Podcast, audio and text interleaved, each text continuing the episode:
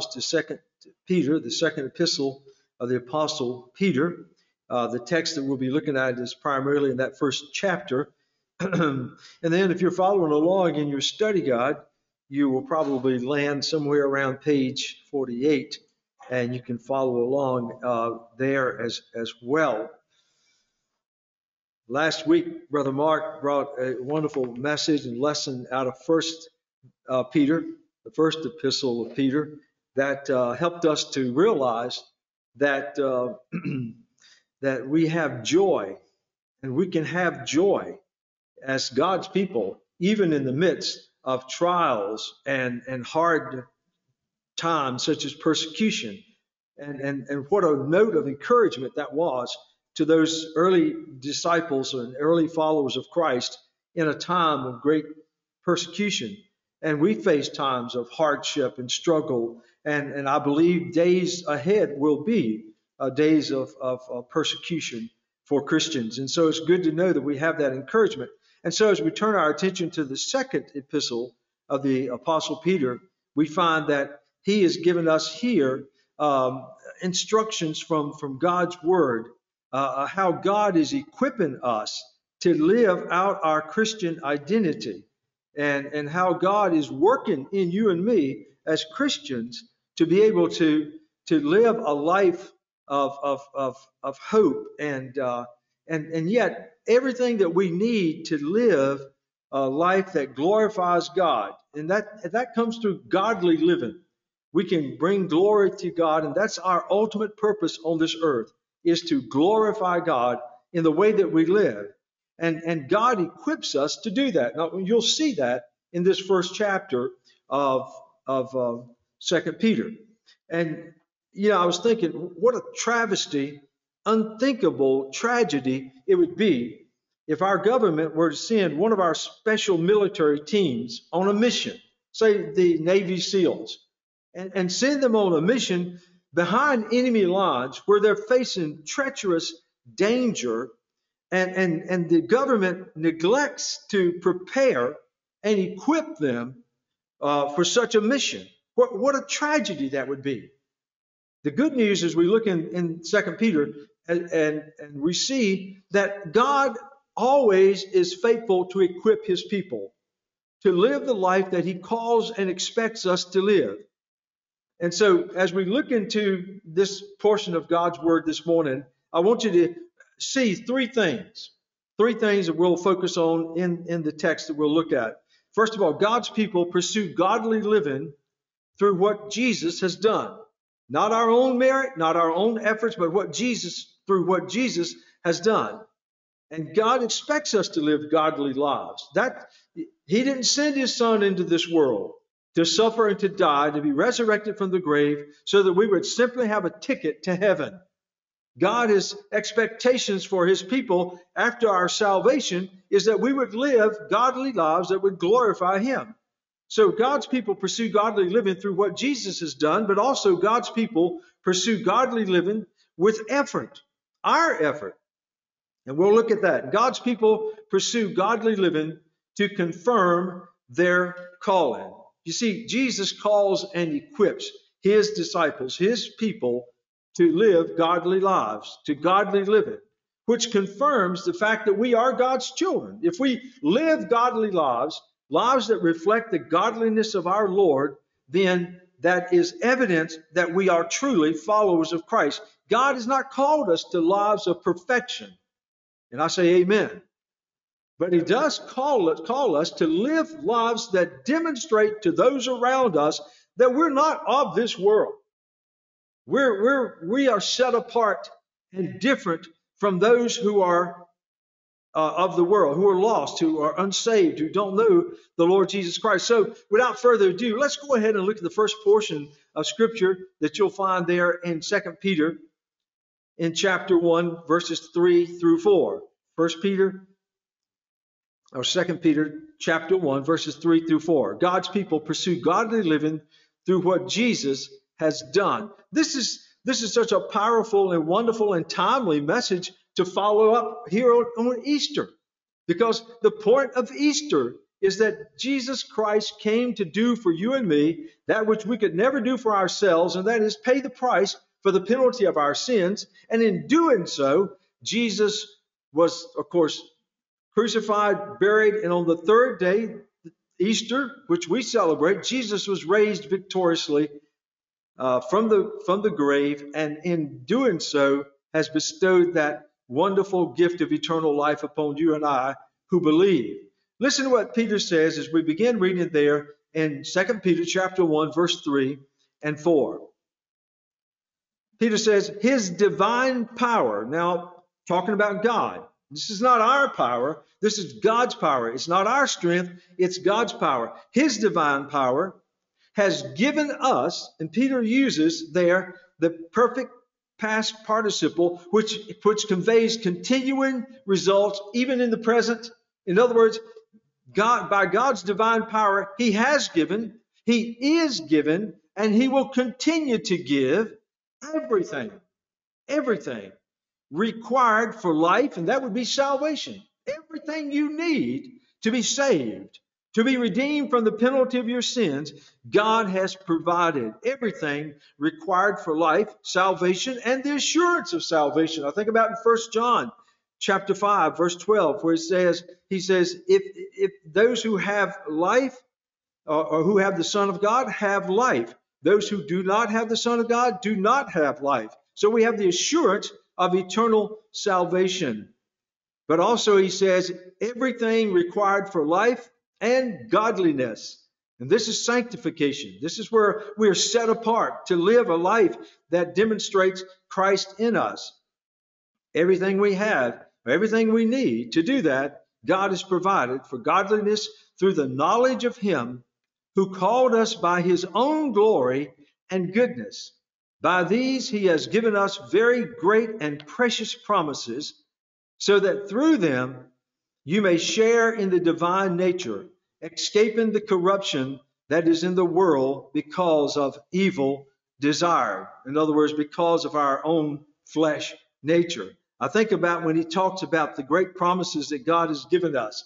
We know that we have the promise of Romans 10 13. Whosoever calleth upon the name of the Lord shall be saved.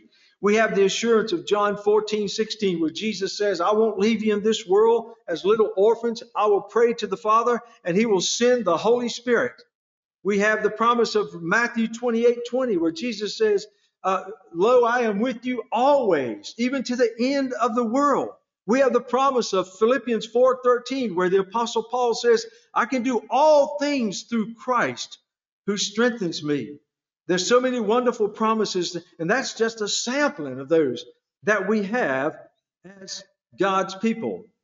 We've been called by God. We've been, we've been saved by the precious blood of Jesus Christ so that we can be set apart to live a life that demonstrates to those around us the power of God in us, not only to save us, but the power of God in us through His Holy Spirit that enables us to, to live a life of godliness. And that, that is the mark that sets us apart from those around us.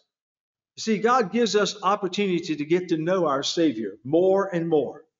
That's the cue for us to, to, to, to live a life that is very much uh, imitating Christ. And you say, well, how do I get to know Jesus? To know him better and better.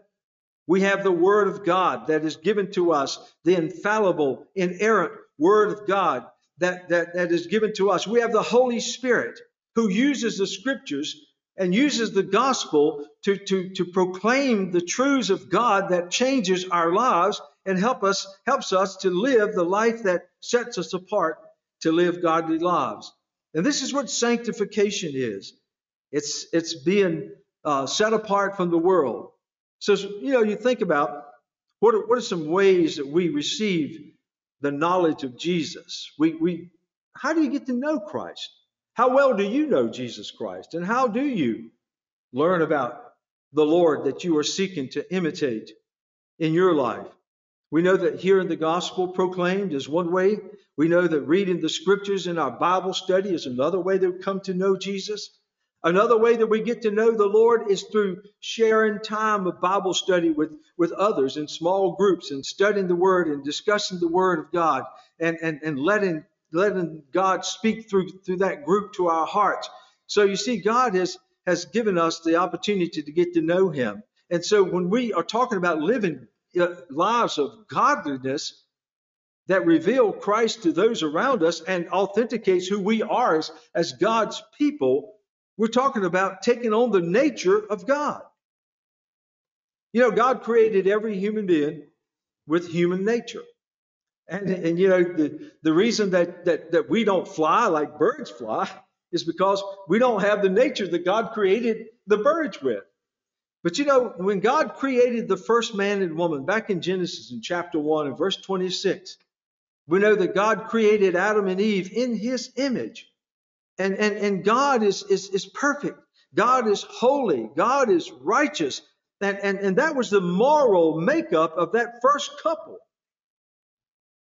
But we know tragically, because of their rebellion and sin against God, that they lost that, that wonderful God nature that had been created in them. And they in turn took on sin, and that was the fall. And, and, and there went that, that godly nature that they had at creation, they lost it in the fall. And, and, and so every person born subsequent to Adam and Eve, you and me, every person was born with this sinful nature, a sinful nature that tends to cause us to rebel against God, to disobey God's word, to, to distrust the Lord. But this is what we celebrate at Easter is the fact that God sent his only son Jesus Christ into this world.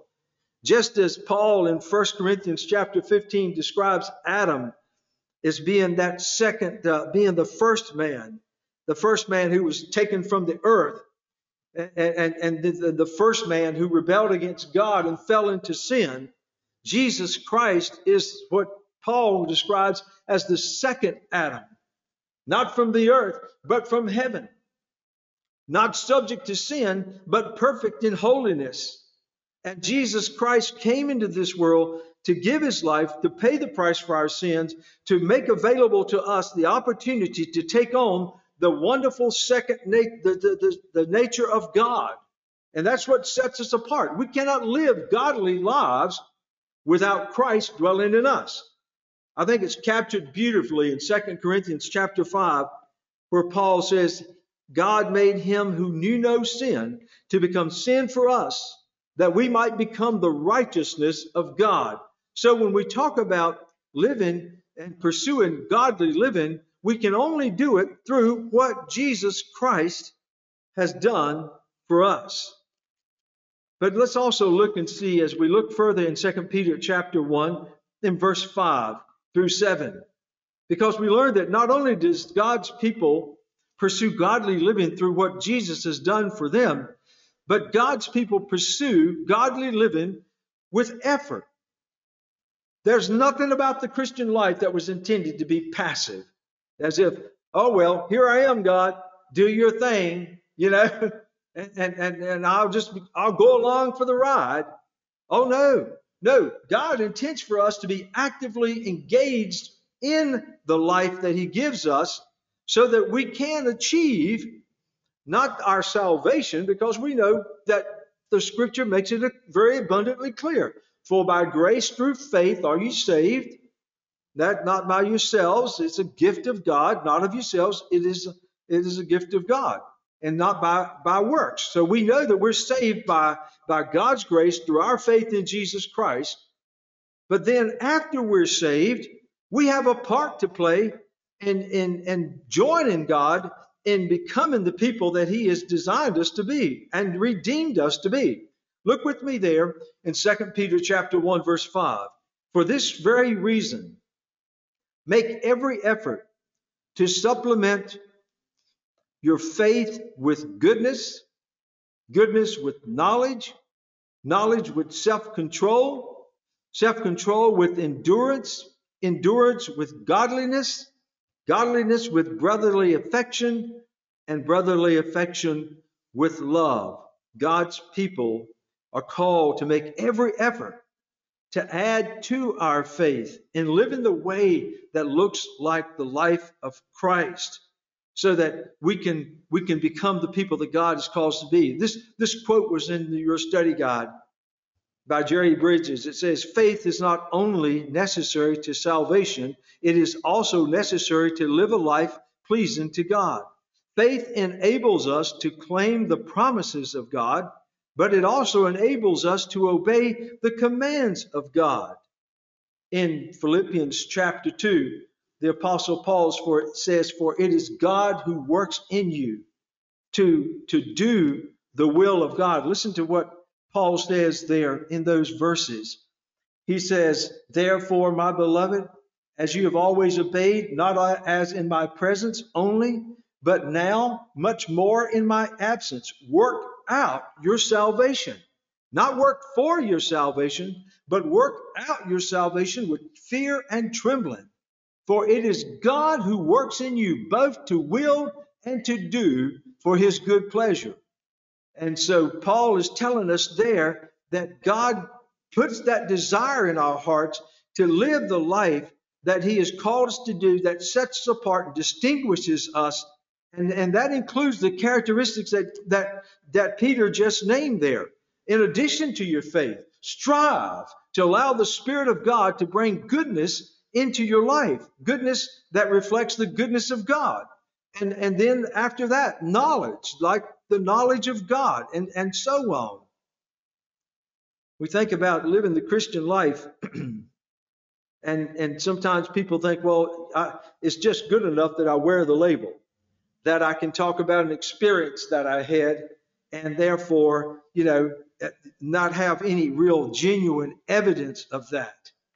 I think about what the, the apostle James, and James had, had a tendency to just speak very uh, out front and in your face about living the Christian life.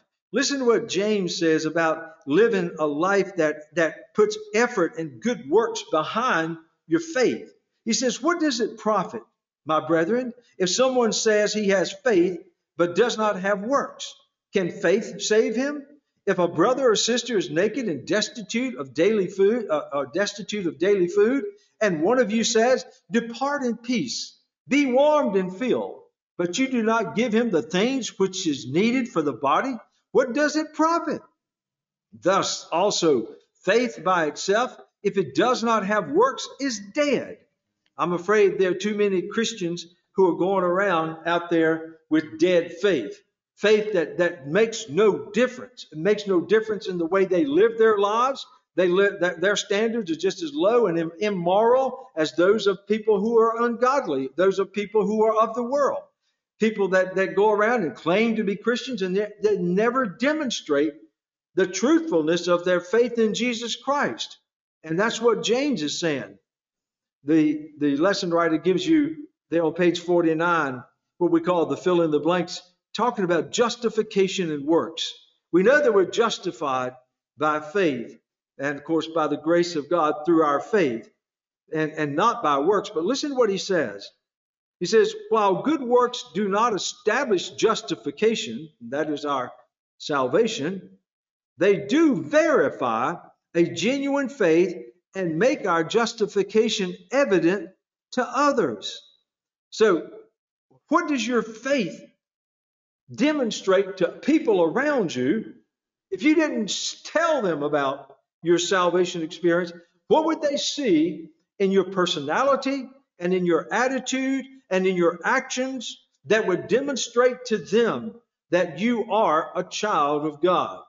Would they see evidence that, that Peter has listed here, such as the goodness of God. We see that goodness demonstrated in Christ. We see that demonstrated in his Father and in their shared goodness towards us. Do you know we, Jesus in his life here on earth masterfully exercised unrivaled discernment, knowledge. Do you demonstrate the knowledge of God? Not, not just talking about the head knowledge of, of, of, of intellectualism, but do you demonstrate the, the wisdom of God in dealing with people and dealing with circumstances. Peter talked about, you know, in addition to your faith, Add in self control.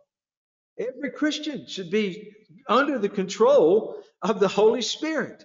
Jesus demonstrated that kind of self control. You may recall in Matthew chapter 4 when he was out in the wilderness, he was tempted by Satan to sin. And Jesus demonstrated for us and modeled for us that kind of self control. Jesus' suffering was a lesson in endurance. Look what Jesus endured 2,000 plus years ago there in, in Jerusalem and then outside of the walls of Jerusalem when he was tortured unjustly. He was, he was crucified without a true conviction. And yet he endured it with love and with grace, so much so that he could look down upon his accusers and say, Father, forgive them, for they don't know what they're doing. Jesus modeled for us not only that, but he modeled good and godly deeds. Everything Jesus did, did, all the lessons he taught, all the miracles he worked, everything that Christ did, he was always pointing to God the Father. Jesus was looking for ways to demonstrate the love of God in tangible ways. He could tell people about the love of God and how much God loved them. But let me tell you something. When he reached down and took the hand of a, a lame man that had never walked and, and caused him to walk, or gave sight to a person that had never had sight before, or he cleansed a person from leprosy, a, a, dreaded disease that virtually condemned them to, to be an outcast. Listen, when Jesus demonstrated through good deeds the love of God, not only did it get the attention of the recipient of that miracle, but it got the attention of those around. Same thing with God's people today when we demonstrate the love of Christ by reaching out to those who are hurting and struggling, and we demonstrate the affection of God, the, the love of God, listen, they can see in us that there's something different, there's something unique, there's something that is not of this world about us that sets us apart, and there's the door that opens up the opportunity. Listen, just in the way that we show what Peter called brotherly affection. And sisters, I'll include you in that because he's talking generically there. That's the way that we relate to one another as, as Christians. It's a horrible witness for a Christian or for a church when, when God's people are attacking one another and accusing one another and, and, and you know, undermining one another. That's not what Christ said. Jesus said in, in, John chapter 13, verse 34 and 35, he said, A new commandment I give unto you, speaking to his disciples, that you love one another as I have loved you. And imagine how those words continued to resonate in the minds and the hearts of John and Peter and James and Andrew and all of those disciples after Jesus had been crucified, after having witnessed what Jesus did for them and for you and me, and given his own innocent life as a sacrifice to make it possible that they might have forgiveness of their sins. Listen, there's Jesus said in John 15, 13, there's no greater love than this, that a man will lay down his life for his friends. So when Jesus says, love one another as brothers and sisters in Christ, as I have loved you, is that a demonstration or representation of the love that you have for fellow Christians? You see, all of this, all of this points to godly lives that point to the very God who enabled us and empowers us to live that life. It's a, it's a wonderful, it's a wonderful compliment when somebody that works with you or somebody in your class, if you're in school or a neighbor says to you, you know, I, I just noticed you're different. Now, I don't, I don't mean you need to go out there and live weird lives, you know, eating lizards and, you know, and, and having green paint on your face. No, no, don't, don't do weird things to draw attention to yourself.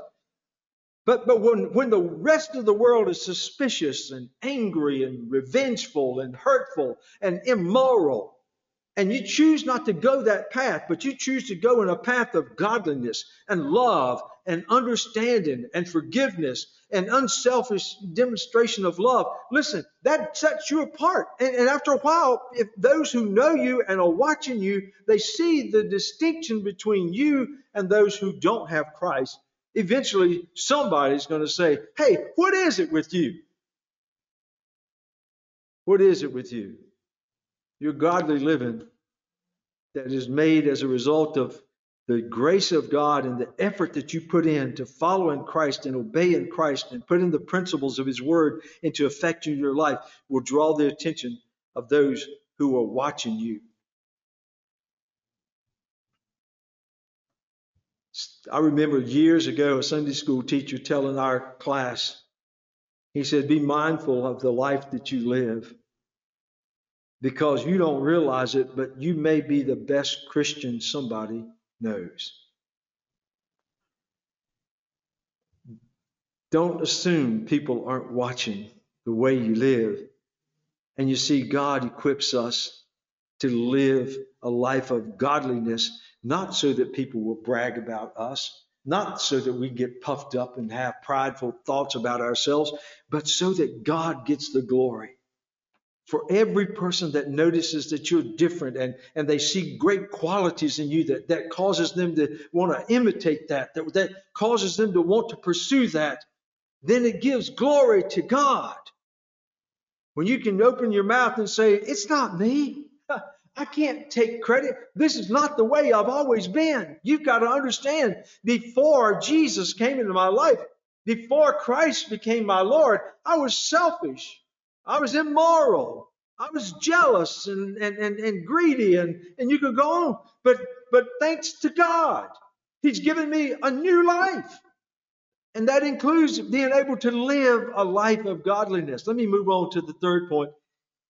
As we look further here in 2 Peter in chapter 1, at verse 8 through 11, Peter says, For if you possess these qualities in increasing measure, you realize that you should be a better Christian today than you were yesterday?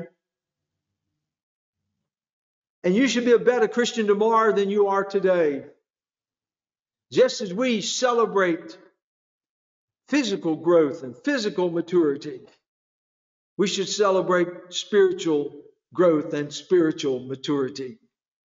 And he says, For if you possess these qualities in increasing measures, they will keep you from being useless or unfruitful in the knowledge of our Lord Jesus Christ. The person who lacks these things is blind and short sighted and has forgotten the cleansing from his past sins. You know, when you live your life as, as a follower of Christ, if you claim to be a Christian, and yet your life is, is, is bare of spiritual fruit, Jesus said in John chapter 15, verse 5, he says, If you abide in me, or he who abides in me, and I in him, the same will bring forth much fruit. He's talking about the fruit of the Spirit love, joy, peace, patience, kindness, goodness, faithfulness, gentleness, and self control. That should be just like a, a bountiful fruit tree, all of that, all over your life. It's a wonderful thing to go into an orchard, you know, you're looking for good fruit and you see trees that are just hanging with the branches with big, plump, juicy fruit. Not the chewing gum, but just the fact that, you know, your life is just full of the fruit that, that, that exudes from your life that represents. But then there, what a shame it is, what a tragedy it is for people who claim to be Christians and you look at their lives and you don't see that. You don't see the fruit that pleases God. And this is what Peter's saying. We shouldn't be that person who lacks these things because they're blind, they're short sighted. They, they, they don't see what God is expecting of their lives. They're looking at the things of the world, they're looking at the things of the flesh, they're concentrating on other things that are not important in the eternal scheme of things. They've forgotten that they have been set apart by God and cleansed from their sins by the blood of Jesus Christ. They have been called to be the people of God. In verse 10, he goes on to say, Therefore, brothers and sisters, make every effort to confirm your calling and election. There, right there, folks, is the heart of what Peter is driving at in this epistle That's what he's after. He's saying, make every effort. Do everything you can. Get up in the morning with it on your mind. As you go through the day, think about it. As you lay down at night, evaluate. Evaluate. Has my life confirmed to those around me that I have been called by and elected by God and saved by His Son Jesus Christ? Because if you do these things, you will never stumble. It doesn't mean that you won't be that you'll be perfect.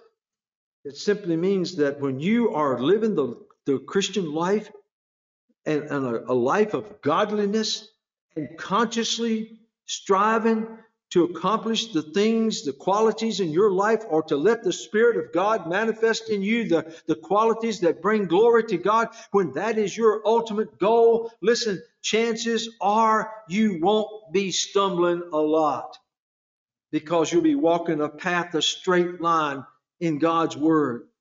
For in this way, entry into the eternal kingdom of our Lord and Savior Jesus Christ will be richly provided for you. This, this is where we get the assurance of our salvation. When we reach the end of our lives, and, and, and you know, and, and as people go along through life, they think about the, the final outcome of their life.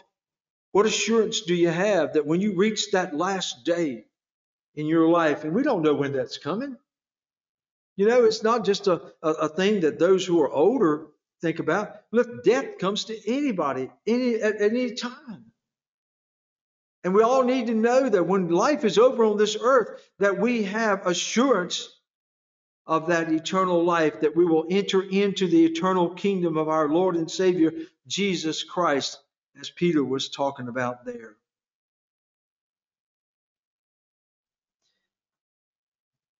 Sanctification sometimes is an intimidating word. There in your study guide on page 50, he talks about. And it simply means being set apart.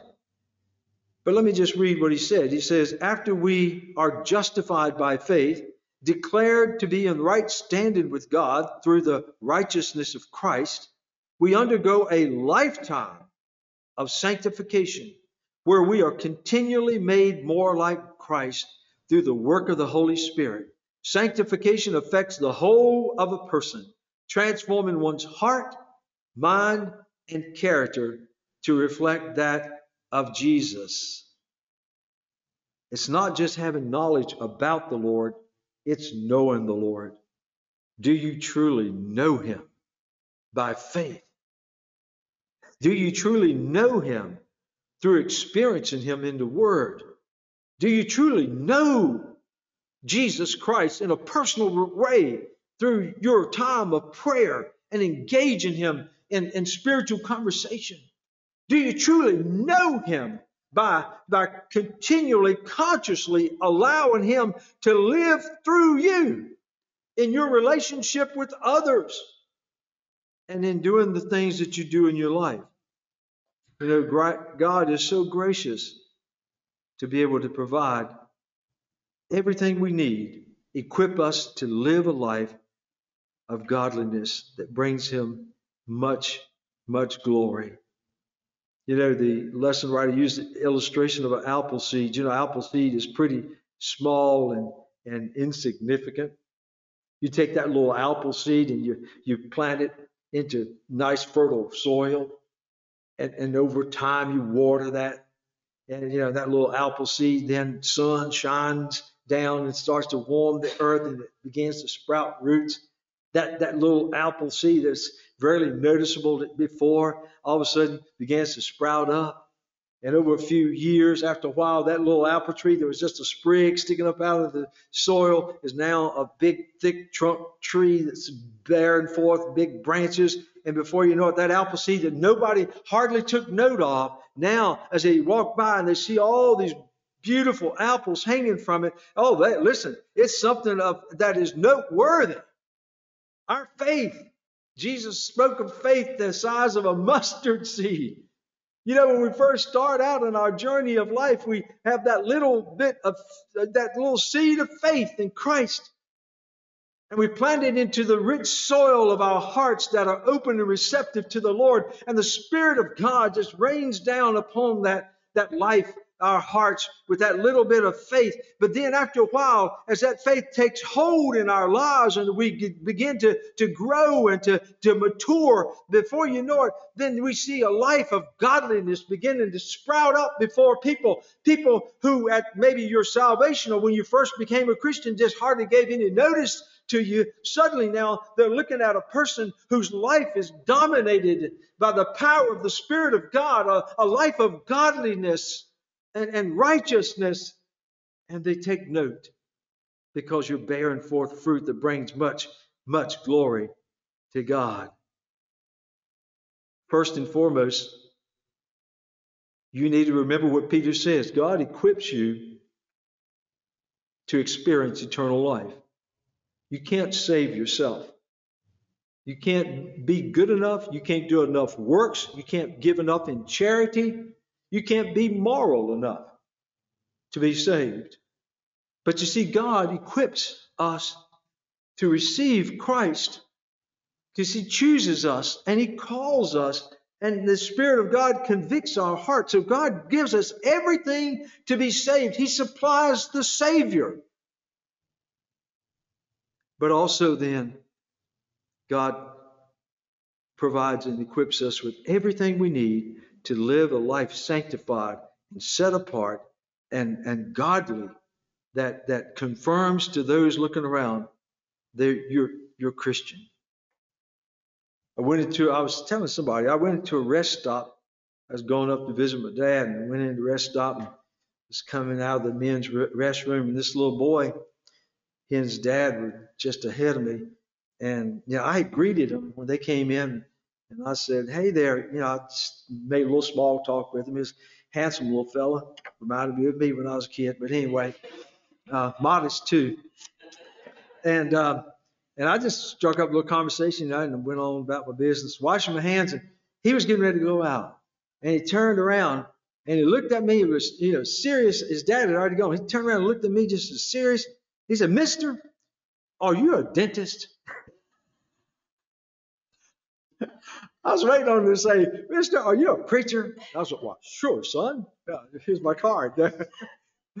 are you a dentist? And I was caught me off guard. And I said, well, well actually, I'm not. Why, why, do you ask? And he said, you know, because you're so nice. Well, obviously, he didn't have my dentist. No, just kidding.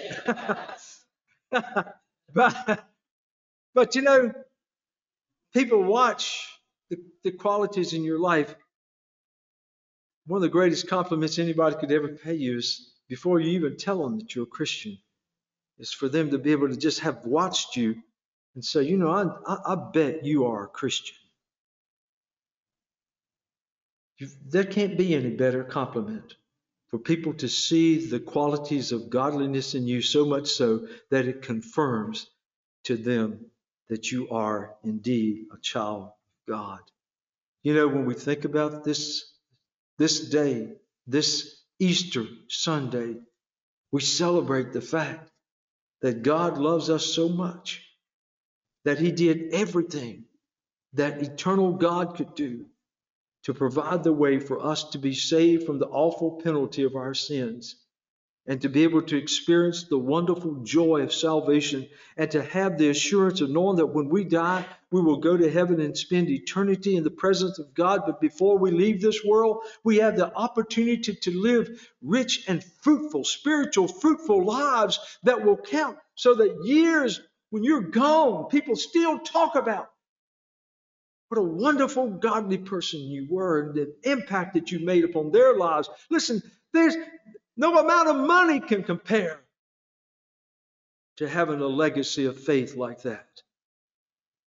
And it was all made possible because of our Lord and Savior Jesus Christ, who came into this world, took on the form of man, revealed the love of God, the kingdom of God, and then at the appointed time became the precious Lamb of God, gave his life, shed his precious sinless blood on that cross in agony died for you and me, and was raised from the grave three days later, just as he said he would, by the power and the glory of God, so that through his resurrection we shall live forever. I, I'd like to close with this brief video, if we, our technical team can pull it up there, that I think summarizes us